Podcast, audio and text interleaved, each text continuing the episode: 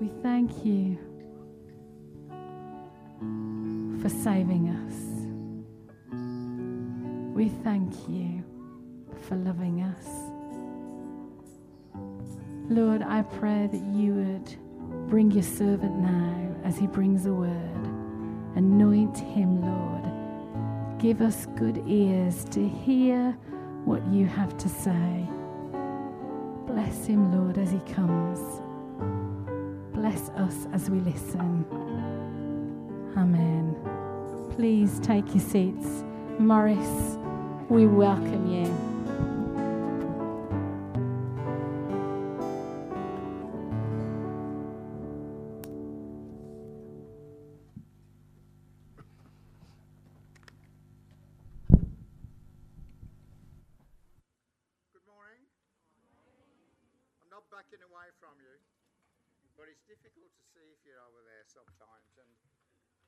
Given me a stand mic. I don't do very well with these.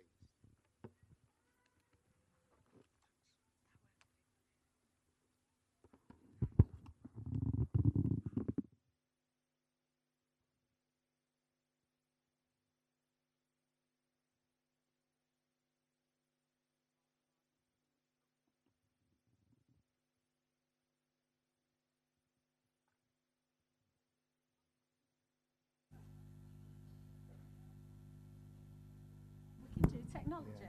We can do technology. How about that? Do you remember about the chaos in Genesis? Seems that we got it in Junction 10 as well this morning. Now, we're delighted to see you all this morning. Good to see such a good company. You obviously hadn't heard that I was preaching, and I did hope that folk would keep it very, very quiet indeed. Now, we've had the laughter medicine this morning. And it's perfectly okay to laugh in church. You know, the gospel is the gospel of love, joy, peace, hope, and obedience. And you can't be joyful without laughing, can you?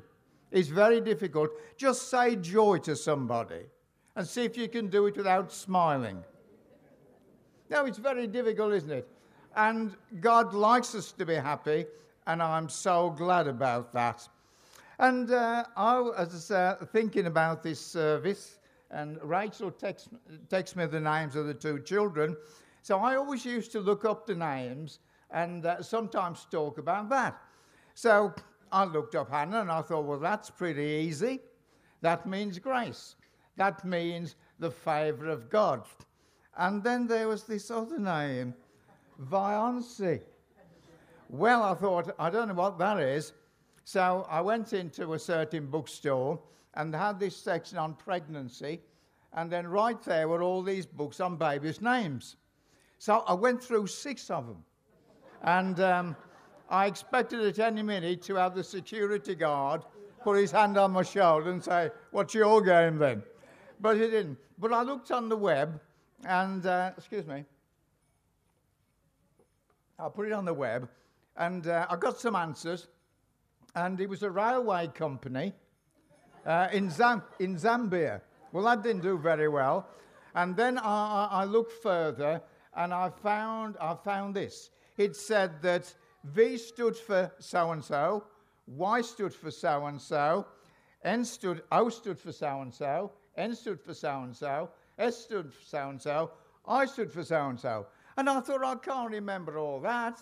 But I remember, it did hit me, that was an ingenious way of giving a child 6 Christian names, but only having to remember one. So that sounds very good, what they were doing there. Now I'm just going to pray, if that's okay with you.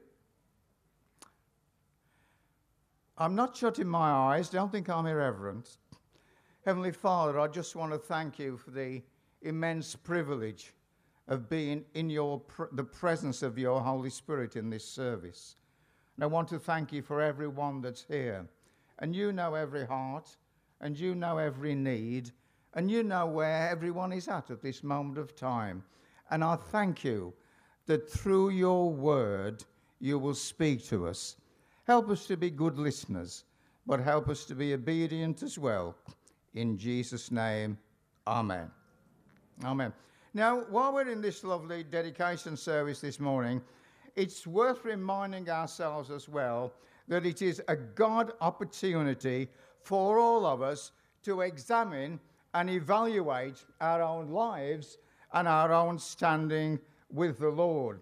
Our Heavenly Father is very generous in his undiminishing love, and he loves his children to be close to him. And I wonder, sometimes we can slip away. Sometimes we can move away. You know, the Laodicean church, the Lord said to them that they were lukewarm. They were neither hot nor were they cold. And I know that it's possible to sit in a service week after week and be spiritually lukewarm. But God wants us to be hot for him. Do you remember when you got saved? Do you remember that initial love, joy that you had, that excitement, that exuberance, that passion to share the gospel with everybody? Have we lost that? Well, we can get that back. And in this dedication service, we can dedicate ourselves to the Lord once more. It's possible that there may be some in our service this morning who are bruised and bewildered, discouraged folk who ran well with the Lord, but somehow you've got sidetracked. Somehow circumstances have caused you to slip away, and you feel an absolute failure. I want to tell you that the Good Shepherd, that's our Good Shepherd, doesn't see you like that. Yes, he sees the bruises. Yes, he sees the hurt. Yes, he sees the misunderstanding. But he just wants to come and minister to you and bring his healing and bringing his wholeness. And we can let him do that, or we can say no. He wants to do a restoration job on us. And folks, I don't know about you, but I've been a Christian for 60 years and I'm still a work in progress. And it doesn't matter how long we live, how long we serve the Lord, there's always more that he can do with us. I wonder, have we come to the point in our lives where we think, God can't do any more with me, I'm too old? That's absolute rubbish, you know. God can do anything with anyone he wants to, provided we are available. And our age doesn't matter. Our education doesn't matter. Our experience doesn't matter. What does matter is that we are available to the Lord to do with us what he wants to do. So we can rededicate ourselves along that line. And it may be, that there are some folk this morning who have never yet committed themselves to Christ. Maybe you've been coming to Junction 10 for a long time, maybe many years. You've enjoyed the songs, you've enjoyed the fellowship, you've enjoyed the friendship, you enjoy coming, but you've never taken that step of inviting the Lord Jesus Christ to be your personal Saviour. Yes, you've heard about him. Yes, you know the story well, but to you is just a figure of history. He has never become your Lord and Saviour. Well, I trust that this morning you will consider making a lifetime decision, the best decision that you will ever make, and invite the Lord Jesus Christ to come into your life. And a bit later on in the service, I will give an opportunity for that. Now, I guess with babies around, it reminds us of families. So you're probably not going to be very surprised that I'm going to talk to you about families this morning.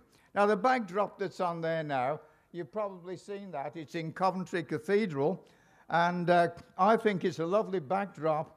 The ruins of the cathedral, and right in the ruins there, there's this kind of reconciliation altar, if you like, saying amidst all the turmoil that's gone on, amidst all the trouble, there's a place of reconciliation. And I want to say this morning, if your life is in a mess, if you feel it cannot be sorted out, there is a place of reconciliation. And we're going to talk about that as we go a little further on. Michael Snyder is the professor and chair of genetics at Stanford University. And he wrote this: the family is one of the fundamental blocks of society. If you do not have strong families, then you do not have a strong society. Well, I think we would agree with that. And if the family unit is, if the family is united, it's strong, our nation will be strong. If the family at Junction 10 is united, we will be strong. We need to be united. You know, the Bible says that where brothers dwell together in unity, what happens? Have I gone deaf? What happens? The Lord commands a blessing. I don't know about you, but I rather like to be blessed. I'm a bit greedy. And the more I'm blessed of God, the more I want. And so as we dwell in unity, that provides a platform for the Lord to send his blessings to us. But you know, if division comes in, we're in a family, it will ruin a family. If division comes in, and division sneaks in the church, we are heading for the rocks. Now we know there is a very omnipotent God, and we also know that there's a very real devil who thinks he's omnipotent, but he isn't. Our God is mighty. Our God is strong. And the enemy will see to get into families. He will see to get into church families, to cause division, to cause upset. And we have to be aware of that. And we have to be on our toes and ready to make sure that we are not his willing agents. If the Lord wants to spoil the family, he doesn't usually send, if the devil wants to spoil the family, he doesn't usually send somebody in. He takes a family member that's disgruntled and uses them. And if the Lord, the Lord of the Flies, if the devil wants to cause chaos in a church, he will look for some disgruntled, dissatisfied member, and unwittingly we can become agents of the enemy. And we need to look at ourselves, and we need to examine ourselves. You know, destructive criticism, pride, selfishness, unforgiveness will put us at risk. And a disruptive family may survive for a time, but eventually it will collapse. Now, ladies, girls, you're going to love me for this, and I should get a gold star. This was a quote I came across. It says, a family consists of a husband who has an idea, the kids who say it can never be done, and the wife who does it. Do you think that's okay? Well, and it is true, I've observed as well, that while men talk about doing something, the women get on and do it. That is to their credit, and it's certainly not to our credit. Husband, wife, kids. Family is an excellent idea, and it's an excellent idea because it's a God idea. Listen to what Jesus said. He's talking to the Pharisees who thought they knew everything, and Jesus said, haven't you read the scriptures? They record that from the beginning of time, God made them male and female. And this explains why a man leaves his father and mother and is joined to his wife, and the two are united into one. Since they are no longer two but one, let no one split apart what God has joined together. And from God's point of view, family begins with husband, man, wife, female, coming together in marriage, and hence providing the only God-appointed setting for sexual relationships and for pairing together. Man, woman, together in unity. Sadly, our society says, that doesn't matter, don't worry about that, you can do what you want. That doesn't matter at all. Folks, it matters to God, and God doesn't change his mind. You know, David Cameron's word will pass away, he'll pass away, but the word of God says, the word of the Lord will never pass away. The word of the Lord endureth forever. And we shouldn't be hoodwinked into believing and accepting what society says if it's contrary to what the Word of God says. Now, there are at least four attitudes that are essential for a harmonious family life. Attitudes, John was talking about motives last Sunday night. Attitudes and motives, they reflect our thinking. And like actions, they often speak louder than words. Have you ever walked by someone who doesn't want to speak to you? They don't say anything, but the frost comes across. Our attitude. And folks, I want to say that our attitude is vitally important in the work of God. We just need to have the right attitude, and we only get the right attitude when we're constantly in right relationship with the Lord and when we're living according to His Word. When Paul is writing to the Ephesians, he says this: "You were taught with regard to your former way of life to put off the old self, which is being corrupted and deceitful, and to be made new in the attitude of your mind." He's saying, you remember, Ephesians, how you used to think. You remember how you used to act, how you used to behave when you were not in God's kingdom, when you were in the kingdom of this world. And he's saying, but now you need to adopt new thoughts, new patterns of thinking, God-sourced thinking, God ways of life, God attitudes that reflects the kingdom value. So these four essentials, what are they for a good marriage and that? It doesn't matter whether it's the relations family or the church family, they still apply. Are they effective? Yes. God attitudes are effective. His principles are effective, provided all family members are willing to adopt. So here's the first. Respect. Now the Bible says in Peter that God shows respect to everyone. God doesn't pick and choose and say, I like that one, so I'll respect them, but I'm not too keen on him, so I won't do that. It says he respects everyone. Now, if you read the Authorized Version, you will know there's a verse that says, God is no respecter of persons. That is not contradictory to what I'm saying is. That means that God has no favorites. And one of the worst things that can happen in a church, in a family, is for the parents or the leaders to have favorites. That causes trouble. If you want to cause trouble, favor one of your kids. Do you remember Jacob? He was a useless father. And he was a useless father because he favored one child above another. If we favor one kid above another one, they'll grow to think that God's a bit picky and choosy like that. God isn't. God loves us all, warts and all, whoever we are, whatever we've done, whatever we've been, God loves us unconditionally. And that's how we have to be within the family, not favouring one or favouring the other. I wonder, respect.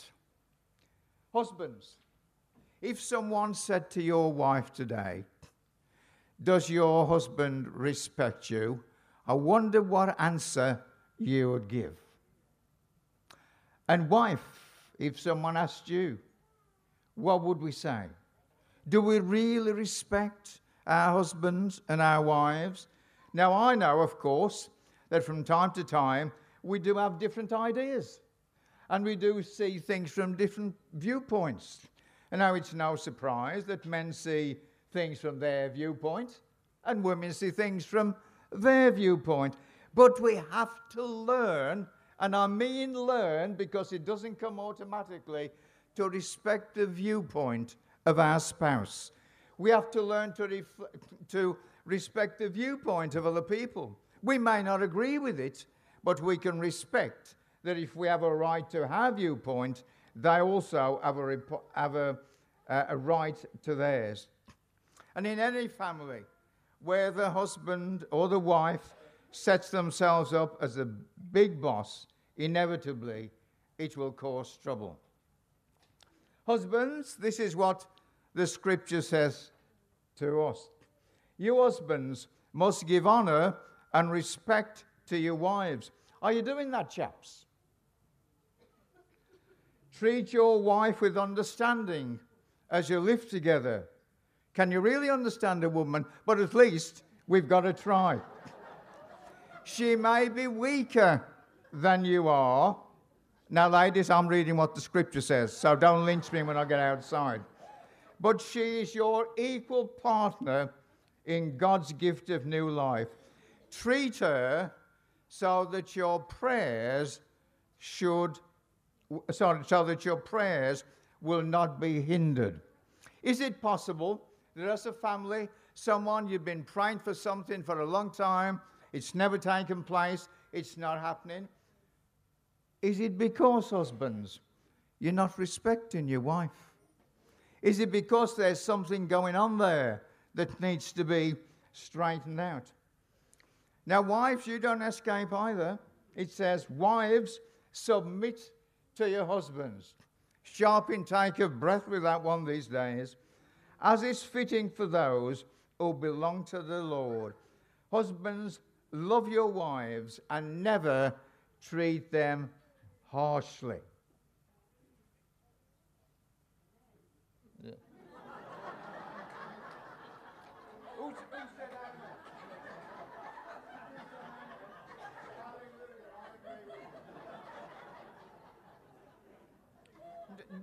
Did you realise that in this church you can shout amen whenever you want? And you can shout praise the Lord whenever you want. You don't have to get permission. Parents, fathers, do not provoke your children to anger by the way you treat them.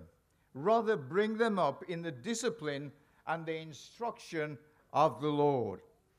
And kids, you don't escape either. Children, respect and obey your parents in everything. Whew. For this pleases the Lord. That was my father's favourite scripture. And if I'd upset him, he would leave the Bible open in Ephesians at that verse, you know. And a bit naughty, I used to leave it open and underline the other verse about do not provoke your children to anger.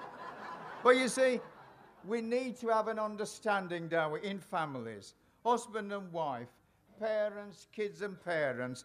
There needs to be that respect. That doesn't mean to say we have to agree 100% with them, but there has to be a principle of respect. Next one coming up, Josh. Phil. Communion. Now, notice I didn't say communication, because communication can be so one-sided. I said communion. That means sharing and listening to one another and talking to one another, having fellowship. You know, when I used to work, I'm not saying I don't do it now, but when I used to get paid to work, I used to work long hours. And the only meal that we had in our family together was Sunday lunch. That was when we were all together. I used to come in at different times and that. And that was so precious. With Sunday lunch, we could have communion together. We could share with one another. We could listen. Now, I know that when you're a teenager, because believe it or not, I was a teenager once. When we're a teenager, we think our parents never listen to us. Have your kids ever said that? You don't listen to me. Now, I've found as well, on a little investigation, the kids don't listen to the parents either. And it's a case of 6 of one and 6 of 1 of the t'other, most of the times, you know. But we need to listen to one another. We listen to what people say, and we listen to what they don't say. And you can often find more in what they don't say than what they do say. Anybody remember the trolley buses? Well, when I was a child, it was a penny to go to Wolverhampton from where we lived on the trolley bus. And we used to pass a Catholic church that had a poster out for many years, and I've never forgotten it. It said, "The family that prays together stays together." The family that prays together stays together. Now that's as an individual family, and it's as a church family as well, praying together. I don't know how many folk are in here this morning, a couple of hundred, maybe 250. An angel in the disguise of Barbara. Thank you, Barbara.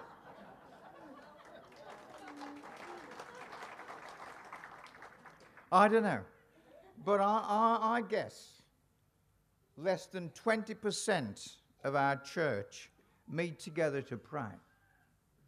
And we need to improve that. You see, we can say, I can pray at home. And I agree, we do pray at home. But there is something special about meeting together, to pray together, to fellowship together. And I wonder if we could try and improve that. That would be very good if we could do that. So there needs to be an attitude of communion. And there needs to be an attitude of love and compassion. You know, the scripture says, love the Lord our God with all our heart, with our soul, with our mind and our strength, and our neighbour as ourselves. The starting point is loving God. But once we have experienced God's love, we've got to keep it to ourselves. No. We've got to distribute that. You know, I've heard people say, I could never love them. If we have received God's love, we have no excuse for not loving people, because we can let that love flow out through us. A family without love is like an electric fire in a winter power cut. It may seem all right, but it just doesn't work. And for the family to work, it has to be on a bedrock of genuine love. Husband for wife, wife for husband, parents for children, and children for parents. We have to do that. You know, God so loved the world that he gave his one and only Son, that whoever believes in him should not perish, but have everlasting life. That's what God's done. He's shown his love. And as we've received that, we've received Christ into our hearts, then, yeah, we have to show that out as well. Love can never be purchased. It can never be earned. It is a gift. And love attempts to meet and perceive the needs of every family member. It may be just listening. It may just be trying to understand. And parents, the greatest gift you can give to your kids is love. And teenagers and children, I want to tell you, the greatest gift your mum and dad can give you is love. You may think it's food or money or preferably both, but in actual fact, it's love. Because in love, there is security. A child that comes from a loving family feels secure because he knows he can trust mum and dad. And sometimes it may be a word of encouragement they need. Sometimes it may be a word of correction. Anybody like being corrected? We don't like being disciplined, do we? You know, the scripture says, doesn't it? All those whom I love, I correct and discipline. We correct our kids not because we want to be punitive, but because we want to put them on the right track. We want to see them going in the right direction. And I want to say something now that's very serious. And don't lynch me on the car park. And I'll tell you for why I'm going to say it in a minute. And it's this, that we only hear sex mentioned in a negative way in church normally, not in a positive way.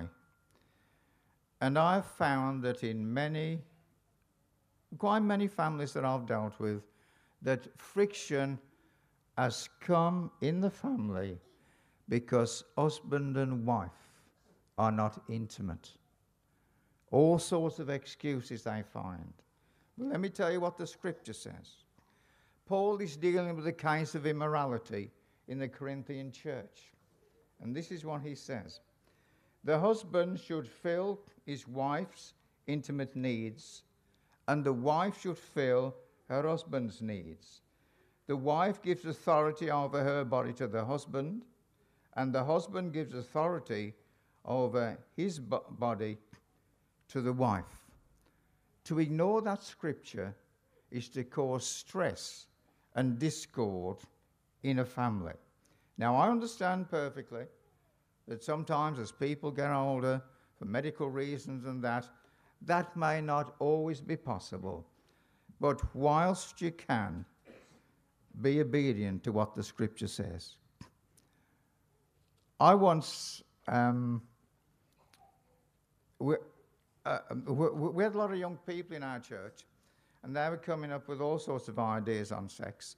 So I decided to talk on sex one Sunday morning. So I didn't normally announce what I was going to do. So I said, next Sunday morning, I'm talking on sex. Well, it was difficult to find a seat.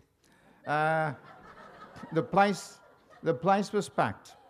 And I used that scripture, plus a lot of other stuff as well, that I'm not doing today. And I finished, and I came off the platform, and walking down the aisle towards me was this lady, very genteel, very lovely lady, had come from a very strict background, and she was heading right in my direction. And I tell you, I panicked. And I thought, I'm roasted here. And when she got nearer, tears were flowing down her face. And I thought, crikey, she's angry. You know, she's got tears of anger. Know what I'm going to do? And she used to call me my lad. And she put her hand on my shoulder and she says, my lad, if somebody had have told me that scripture 50 years ago, my marriage would have been so much better. I thought you had sex for children and that was it. And that's how we lived. God has given us the gift, and husband and wife, use that gift while you can. We never know what's going to happen in life. And it will get rid of a lot of friction in many families. I'm coming to the end of my talk now. There's just one more thing I want to say, and that is forgiveness. The attitude of forgiveness. The scripture says, be kind to each other, tender-hearted, forgiving one another, just as God through Christ has forgiven you. Forgiveness really means letting something go. You know, we're doing this Lent course on generosity, and we were chatting, and we said that sort of sacrifice is letting something go that you really want to keep. And forgiveness is letting something go that usually we want to keep. Now, we would think that as human beings we would have more sense than want to dwell on the hurts and the injuries that we'd received in life. You'd think we'd want to get rid of them. But we hang on to them, don't we? Have you ever talked to anyone who's told you their story from 10 years ago, but they're telling you and reliving it now? And all that hurt is pouring in again. All that toxic stuff. We need to get rid of that. And there's only one way we can do that, and that is by letting it go. Oh, can't do that. No, I can't do that. If God has forgiven us, we have the gift of forgiveness. And instead of locking ourselves in prisons of unforgiveness, we can use that key to open the door and we can be freed. Oh, it's not that easy. No. Do you know the real problem with forgiveness? It's we don't want to do it. We say we can't do it, but the real thing is we don't want to do it. And we will persecute ourselves for years over some trivia with unforgiveness when we could be set free and we could live life as God intended us to live. Now, I don't have time to elaborate on that this morning, but I just want to ask a few questions on the way down. You mean I forgive you? My husband ran off with another woman. And you say, it will be for my benefit that I forgive him? The answer's yes. My wife left me with 3 kids, had an affair with the boss at work, and you mean it's for my benefit to forgive her? Absolutely. My father abused me as a child, and you're trying to tell me that if I forgive him, it will be for my benefit? Absolutely. My brother cheated me out of my father's will. And you mean it's for my benefit to forgive the louse? Yes. Because when we forgive, it is not for the benefit of the one who's caused the injury. It's for our benefit. Oh my God, open our eyes to see that. That it's for our benefit he wants us to forgive. He wants to live that abundant life that Jesus spoke about. And we can only do that by forgiveness. Scripture says, get rid of all bitterness, rage, anger, harsh words and slander, as well as all types of evil behavior. Instead, be kind to each other, tender-hearted, forgiving one another, just as God, through Christ, has forgiven you. Respect, communion, love and compassion and forgiveness. I wonder, is the Holy Spirit giving us a prompt and telling us that there's something there that we need to do? There's something that we need to address? You see, it is no good knowing the answer to a problem. It's putting the answer into practice that works. It's no good knowing that respect works. We've got to do it. It's no good knowing that communion works. We've got to do it. It's no good knowing that love works. We've got to do it. It's no good knowing that forgiveness works. We have to do that. I wonder, what is God saying to us this morning? Maybe there's someone here and you've never yet come to the Lord and the Holy Spirit is saying to you, hey, come on, I want you to come into the kingdom. I want you to come and accept me and find my love, find my forgiveness. I've finished, but I know that the Holy Spirit is working on folks. I know that people are feeling uneasy and uncomfortable. That's not because of me. That's because the Holy Spirit in love is reaching out to you. Let's pray.